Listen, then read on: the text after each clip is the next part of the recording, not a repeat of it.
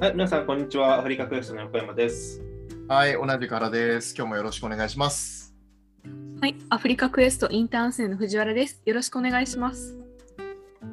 はい、えっ、ー、と、本日もこの3人で、えー、お送りしていきたいと思います。アフリカクエストのポッドキャストでは、アフリカに関するホットな話題をもとに経験や所感を交えつつ、自由にしゃべりながらそのテーマを深めていきたいなというふうに思ってます。えー、今日も、えー、お楽しみいただければ嬉しいです。それでは早速、藤原さん、今日のテーマ発表をお願いします。この記事は2月9日の BBC ニュースからの記事で、クリーンエネルギーに相反するウガンダの石油投資がテーマです。まず、どんなことが書いてあるのかをまとめてみました。近年、ウガンダでは石油開発への投資が活発化しています。国内の中西部にある油田では、2025年までにはだいたい14億バレルくらいの石油が組み上げられるだろうというふうに言われています。ここには中国とフランスの企業が関与しているそうです。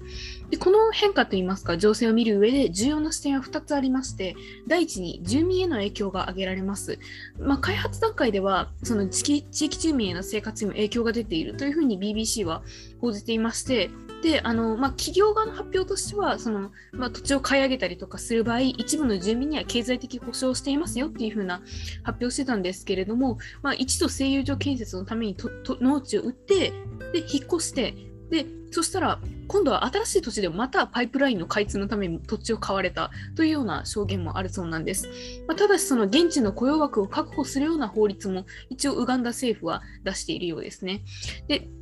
まあ、2つ目が将来的な利益に関する懸念です。で、今回の件について、まあ、やっぱりその化石燃料よりクリーンエネルギーに投資すべきであるとか、まあ、これまで整備してきた石油開発用のインフラが、これ以降、そのクリーンエネルギーが推進されていったら、石油開発はもうあんまり注目されなくなって、インフラが無駄になるだろうっていうような主張もあるそうです。まあ、一方で、そのウガンダ国営石油会社の最高責任者であるナバンチャ氏は、豊かな国々がクリーンエネルギーへの転換を唱えるのは、ウガンダのように資源から利益を得られる国にとっては不公平だというような意見だったりだとか、あとは、まあ、国内では12万ヘクタールの森林が毎年失われているのに、まあ、何からの転換なのか考えるべきだというように述べているそうです。まあ、つまり、これまでその薪を使って火を起こしてきたりしたら、その森林破壊だって言われてきたのに、じゃあ石油を使いますって話になったら、今度はその石油も良くないって話になって、まあ、どこから転換すればいいみたいな話になっているそうですね。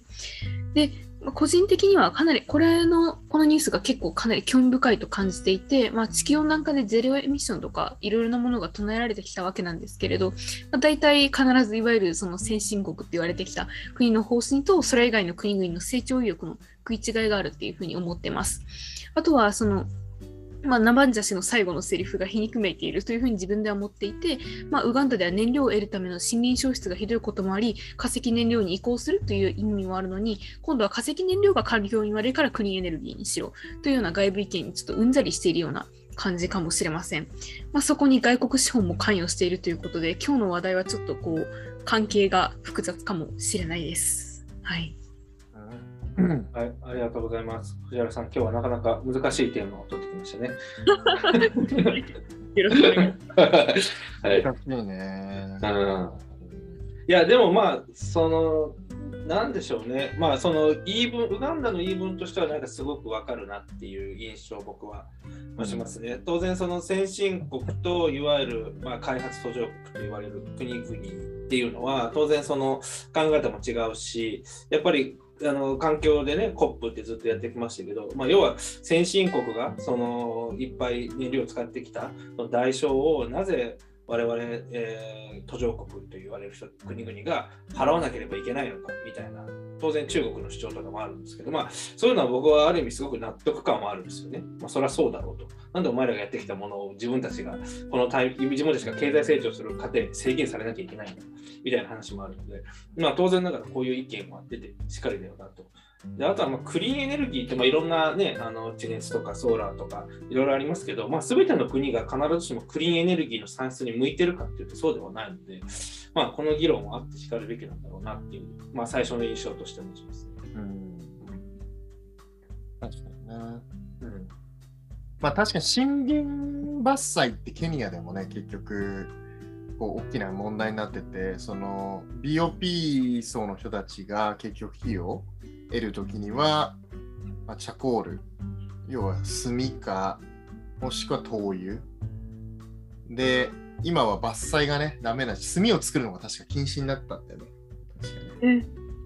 そう、だからどうやって 火、あれすんねんっていう。だから落ち葉、落ち葉じゃないけど、そういう結局、そういうものを使ったりする。落ち木？なんつ枝？枝とかを使ってやってるのかもしれないけど、まあ、裏ではみんな買ったりとかしたりしたりしてるから、それは確かに大きな問題。じゃあ、それを、まあ、石油に変わっていくっていうのも、まあ、ちょっとどうかなと思うけどね。まだそれだったら森林をちゃんと植えていくっていう方が再生できそうな感じがするけどね。要は石油、石油は結局取っちゃったらさ、ね、あれだし、難しいところだよね。けど、クリーンエネルギーも実際問題どうなんだろうね。なんかその、例えば M コパとかそういうところがやってるソーラーのね、発電のシステムとかあるけど、多分パネルって、多分ああいうので売ってるパネルって寿命短くて3年とか4年とか、もう使ったらもうダメになっちゃうみたいな感じなんじゃないかなと思ってて。なんかそうなると、その瞬間、電気を発電してるときはエコな感じがするんだけど、結局作る過程でけいろんなその水だったりとかエネルギーだったりとかっていうのを使ってやっちゃってるから、なんか結果的に見ると負担って実はそんなに変わんないんじゃないかなとかね。わかんないけど。俺ちょっとあんまりクリーンエネルギー系とかよく知らないから、ちょっとなんとも言えないんだけどそう。あと友達がなんかその、どこだったっけな、結構大きな会社に勤めてて、インフラ系の会社に勤めてて、これから水素燃料のことをやる、うん、水素燃料のことをやるって言ってたんだけど、やっぱそれもすごいでかいインフラの投資が必要だし、うん。まあ、日本の場合は結局、こう、えっと、ガソリンスタンドがちゃんときれいにあるから、まあ、そこをうまく使って水素をまあ、分配していくとか発電に使うとかって話があるんだけど、それも莫大な投資になるし、建設コストだって相当かかると思うから、なんかそう考えるとどうなんだろうねっていうのは思うね。そのアフリカででげげ現実的になるのかっていうのは、あのちょっと微妙なところかな。電気配線とかもそうだし、電電気って結局100%で送っても遠くまで飛ばすと30%しか届かないみたいな。もう相当電力が少なくなって届くから、そのロスがめちゃくちゃでかいって話もあるし、そうだから実際どうなんだろうなっていう、ところはあるよね。うん、でも石油は大事なね、やっぱり外貨獲得手段だからね。まあそうだね。経済的な面を見れば、重要だよね。うん、売れればいいよね。ウガンダで水素をたくさん作れて、それをどっかの国に、それそれこそビクトリア湖使いますみたいな 話じゃないけど。ねそういうそういうの面白いかも。ビクトリア湖を使って、なんか水素発電します、水素じゃないけど。だからやっぱ電気の特に問題になってきたときに、まあ、さっきムコパとかっていうホームソーラーシステムみたいな話があるんですけど、結局それってその生活自体は電気があることで潤うかもしれないけれど、その産業全体発達にはどうしてもこう結びつかないですよ。もっと電気があれば産業ができる。なるほどね。例えばマラウイとかって産業、まあ二次か二次産業ってあんま伸びてないんですけど、やっぱり一番の課題って電気なんですよね。やっぱ安定的に電気が来ないし、停電したらラインが止まるわけじゃないですか。そうだね、これって結構なコストなんですよ。はい、確かに、うん、動かなくなる、ラインが動かなくなるし、止めるっていう作業が発生するので、うん、こうやってすごい大きな問題で、やっぱ電力を安定的に供給するっていうことは、やっぱ産業発展の一つになるので、まあ、なので、今だと、その、なんていうんですか、最小のところにいて、いわゆる村単位とか町単位で発電所を作るっていう、まあ、考え方もありますけど、うんまあ、いずれにせよ、やっぱりその電気インフラとしても重要だし、まあ、油ってね、やっぱりやっぱその輸出産品としてはすごく強い外貨獲得だから。そうだね。まあ、輸送も比較的確立されてるもんね。うん、その、まあ、安全上の問題でどうやって運ぶかとかさ。そうなんだよね。うんケニアとかも地熱発電とかあるけど、どこまで利用されてるか俺ちょっとよく分かってないもんね。ケニアは多分そうね、ケニアは結構地熱は強いて、まあ、2030年までにクリーンエネルギーで100%やるみたいなことを掲げてるけど、うん、まあ、ケニアはまあ基本的に発電という意味では需要には足りてるので、どっちかというと電気輸出国になりつつあるっていうのが、まあ、ケニアの現状であるって思うんですよね。まあ、あのあとは問題は送電ですよね。発電と送電って全く別ロジックの話なんで。そうだね。送電のあれがやっぱでかいよね。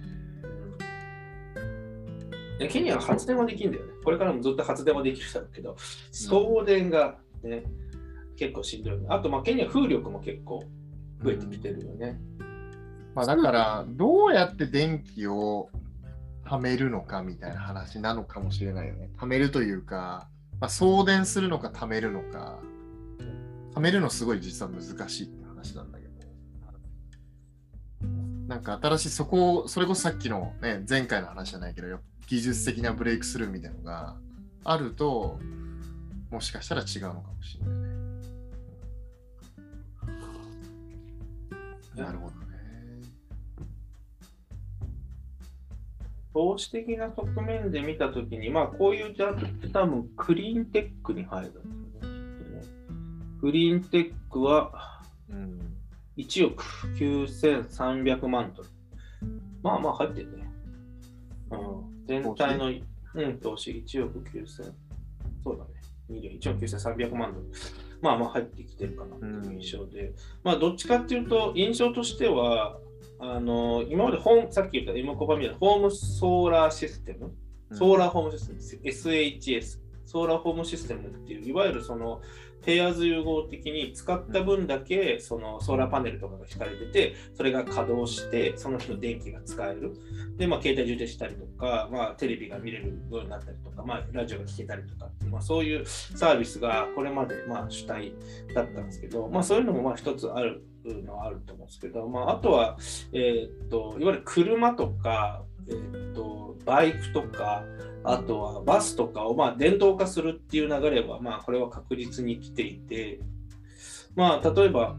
えー、とウガンダかな、ウガンダのゼンボっていう会社があるんですけど、ここには、えー、とトヨタ通商が出資してるんですよね。うん、電動バイクの、まあ、まあバッテリーも作ったりとかして、まあ、そういうことをやってるウガンダのスタートアップなんですけど、まあ、あとはルワンダでいうと、アンパサンドってな、アンパサンドっていう会社があったりとか、まあ、ケニアではオピバスっていうのがあったりとか、まあ、結構その今あるものを電動電動化していく、まあ、そういうスタートアップは結構あって、そこにはだいぶお金が集まりつつあるので、例えばオピバスだと7.5 million。これも入れてるし、えっ、と、 Ampersand は9 million、debt で入ってるな。うん。9 million 入ってるしてるんで。なるほどね。うん、まあまあ、だから、うん、全体的には、まあ、クリーンエネルギー、最近ケニアだとなんか100%電気自動車のなんかウーバーみたいなの名前出てこないけど。うん。なんで一応全体的には電気にしていこうっていう、まあ、流れはあるにはあるんだけどね。まあ、それを何で発電するかっていうのはまたロジックは違うかもしれない。そうだね。なんか、結局、電気自動車とかってずっと充電しなきゃいけないじゃん。例えば、昼間使って夜充電してるみたいな状態になる。はいうん。でそこが、そこって意外とインフラがちゃんと整ってないとできないところで、なんかその、まあ変な話、石油だと液体じゃん、まあ、水素もそうなんだけど、まあ、液体をチャッと入れれば動くみたいな状態って意外と便利だよなっていうさ。携帯電話みたいに充電してるっていうのは、まあ、いろんなものが必要じゃん。なんかポリタンク、ポリタンクじゃダメじゃん。うん。いやで電気自動車の仕組みって僕ちょっとあんまり詳しくないんですけど、例えば、ケニアとかって、えー、と渋滞多いじゃないですか。はい。で、あのたまにあのガソリン切れた車とかいるんですよ。渋滞で。ガソリンガソリンスタンドまでたどり着かなくて、あの尽きたやつ。うん、で、それって何してるかっていうと、近くのバイクの人たちに頼んで、持ってきてもらうんですよ。ガソリンスタンドまで走ってもらって。で、給油して動くんですけど、電気ってどうなんですか、そんなのできるのかいや、難しいかなと思ってて、その、電気自動車の、なえっと、で充電の方法って2パターン考え、俺が知ってる中で2パターンあって、うん。うん1つはそのケーブルにつないで充電するってやつと、あとはもう電池のバッテリーパックごとこあの交換するっていうバージョンがあって、日本でもね、なんか、なんかそういう実証試験みたいなのやってるの。要は、その携帯電話で言うと、後ろのあれパカッて開けて、で、抜いて、新しいのぐさ、充電したやつをぐさって刺すっていうやつ。ただ、リチウムイオン電池って爆発する可能性がめちゃくちゃ高いから、あんまりこうポータブルで持っていくのって結構現実的じゃないんだよね。そう。だから、例えば、あの、俺も最近エアガンとかやるんだけどさ、エアガンとかで電動ガンとかあるんだけど、やっぱそのバッテリーってすぐ爆発するから、俺ら常にこう、なんていうの、爆発しても大丈夫なような袋に入れておくんですよ。だからそのぐらい結構扱いが難しくて、ちゃんと扱い、ちょっと衝撃で爆発したりとか、燃えたりとか、なんかするから、なんかそこはちょっとやりづらい。だから現状で言うと多分ケーブルでブチって挿して充電する。ただ途中でさ、ケニアの場合止まってるやつがたくさんあると、多分今のガス、ガス欠よりももっと多いレベルで、多分その止まっちゃう車があると思う。だから給電車みたいのがあるできるのかもしれないけど、けどね、何台必要なんだって、その給電車がみたいな。余計渋滞しちゃうね。余計渋滞しちゃうじゃん。はい。そうだからなんかあんまりその電池パックを変えるっていうのは現実的じゃないしだからそそういう意味ではその液体だとザーッと入れてすぐ動くっていうメリットがあるからなんかそれは逆なんて言うんだろううーんアフリカには適さないような感じもするその電気自動車切れた時の問題がで今の状態で言えばそんなに簡単にケニアで充電スタンドがバチバチ。だって電気すらちゃんと整備されてないところに、電気スタンドが立つかって言われるとそんなことないと思うし。まあ、もしかしたら発電機を使って電気を作って充電するってある話だけど、じゃあそれそのまま電ガソリン使えばいいじゃんみたいな話になるかもしれないし、もしかしたら結局一緒なんですって。だから PHEV みたいなのは意外と普及するかもね。あのガスエンジンは動かしてるんだけど電気で動く。あハイブリッドみたいな。ハイブリッド。うんうんあれはあり得るかもしれない。うん、なんかどどうなんだろうね。そのヨーロッパとかの投資的な目線で言うと、そういうのすごい現実的、ああ、ちょちょちょ、結構推し進めてる一方で、今まで JICA とかそういうところがいろんなこう支援をしてきた中で結局電線網を作りきるってことはできなかったし、まあ、発電所も作りきることができなかったから、まあ、もしかしたら民間の力があればそのガソリンスタンド的な感じでできるのかもしれないけど多分ハードルはめっちゃ高いんじゃないかなと思います。そのなんかガソリンスタンド作るよりも全然ハードルが高い。常に電気が来てないといけないしなんかねでかいタンク地下に埋めて、ね、給油してくれるだけじゃなんかやりきらないんじゃないかな。はい。完全に素人の意見でした。まあ、あとちょっとニュースの話題に若干戻ると、その住民への、まあ、ある程度この、しなんていうんだろうね、支援とか、まあ、雇用提供、その発電所ができる、まあ、これってまあ日本でもそのいわゆる原発の文脈ではよくあった話なんですよね。ありますね。補助金、補助金とか、まあ、そこにいる人たちの一応雇用みたいな文脈っていうのは、まあ、ゼロではないと思う。まあまあまあね、なんか城下町ってやつですね。なんか近くに大企業があると、すぐそばの住民が OK を受けることがあるから、ちょっとなんか文句が言いにくいみたいな話を聞いたことがあります。うんまあ、なのでな、なんだろうな、その、まあ、ちょっと、そのウガンダのこの石油の町がどういう状況なのかって分かってないですけど、まあ、ある意味、そこの発展に寄与する側面もあるので、まあ、住民としては反対しづらいとか、まあ、なんかこう巻き巻き込まれるっていうのは日本語の表現が難しいけど、まあ、可能性も十分あるので、まあ、当然ながら、それでね、雇用が生まれると、ある程度、現地の人にはプラスになる側面もあるのかもなって、まあ経済発展の中では必要な、な必要悪ではないけれど、なんていうんですかね、まあ、その、否定はできないですよね、正直ね。うんしたいね。まあだから 否定ないと思いますよね2パターンわかんないけど、うんなんかもしかしたらその産業的な部分ではその石油みたいなものを使ってはい。発電しますよと。で一方で民間が使うようなその移動手段だったりとかそういうところは、まあ、充電とかいわゆるそういう電気系にシフトしていくみたいなのはありえるかも。わかんないけど。なんかその都市部も地方もなんかまんべんなくやりきるっていうのはなんか結構難しいかな。って個人的には思ってて。都市部はそういうなんか電気とかで行くんだけど結局やっぱ外側は石油に頼ってるみたいな、はい、うん、話が出てくる。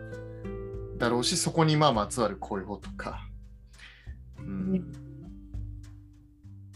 まあだけどうがここの話言うとウガンダは石油取らせろよみたいな話だもんね。結局はね。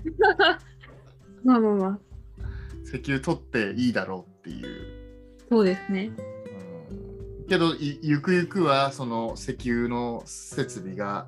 はい。まあ必要なくなるんじゃないか。まあそうです。まあけどそれは日本のねトヨタでもい同じことだからね結局石油から電気にシフトした時にどんだけの、ね、部品メーカーがこう消えてなくなってしまうかみたいな話がやっぱりあるから水素燃料を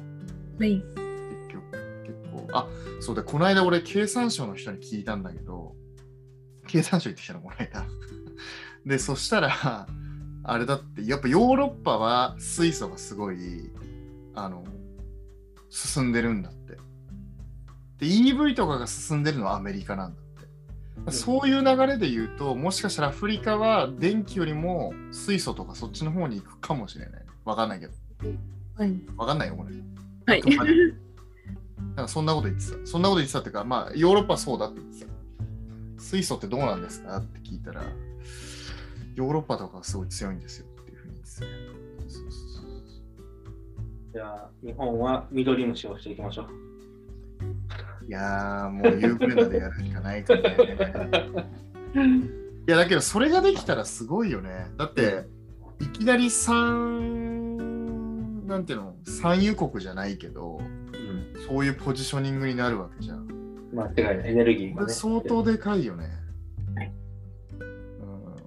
うん、日本がそこで外貨を稼げるようになったらマジですごいけどね。面白い未来だね。うはい。ということで、ん、はい。お時間がやってきました。はい。今日も。僕はウガン、あ、わかった。え？いいよいや、感想のとこいいよ。いや、感想のところで、ちょっと原さんからじゃあ今日感想最後。はい。まあ、僕はウガンダの大統領、首相に、まあ、半分、えっと、賛成。半分、非賛成。うん。賛成しない。で、理由は、やっぱ経済発展をする中で、多分、その、まあ、石油を使ってある意味産業を作っていくっていうのは必要なので、いきなりクリーンエネルギーに飛ぶっていうのは、結構難しいのかなっていう。だから、まあ、そういうところで稼げるところで稼いで、そこのお金をじゃあ、そのクリーンエネルギーに使うのか、インフラに使うのかわからんけど、なんかそういう部分なのかなと思うから、まあ、ウガンダの首相が言ってることは、まあ、まあ、間違いじゃないかなというか、なんか一理あるなっていう感じ。うん。以上です。ありがとうございます。じゃあ、藤原さん、お願いします。そうですね、うん、私個人としてもこの問題について完全な賛否をつけることはやっぱり難しいっていうふうに考えていて、まあ、ただ一方そのローカルレベルで見るとその都市はその、まあ、電気化を進めても地方はガスみたいな感じのあのなんでしょうこう発展のばらつきだったりだとかしてっていう部分も、うん、あるのでななんて言ったらいいんだろうな。ちょっとこう単純にこうなんか全部クリーンエネルギーで推し進めていこうみたいな感じも絶対その現実的には実現が難しいと思うんですよね。だからちょっとなんかかん絶対そのクリーンエネルギーがいいみたいな感じの押し方は私もできないと思います。それとあとなんかオビバスの話が出てきたのでちょっと思ったのがこれからその電気化とか進んでいくにあたってやっぱりナイロビでなんかどういったその充電スポット置きますかみたいな話も出てくるとは思ってるんですけれど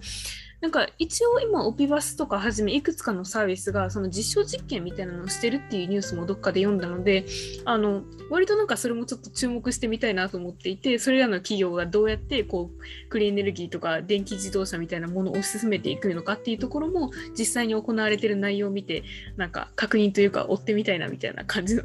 思いもありました。以上です。ビバス？ビバス。さっきのスタートアップだね。はい。ケニアの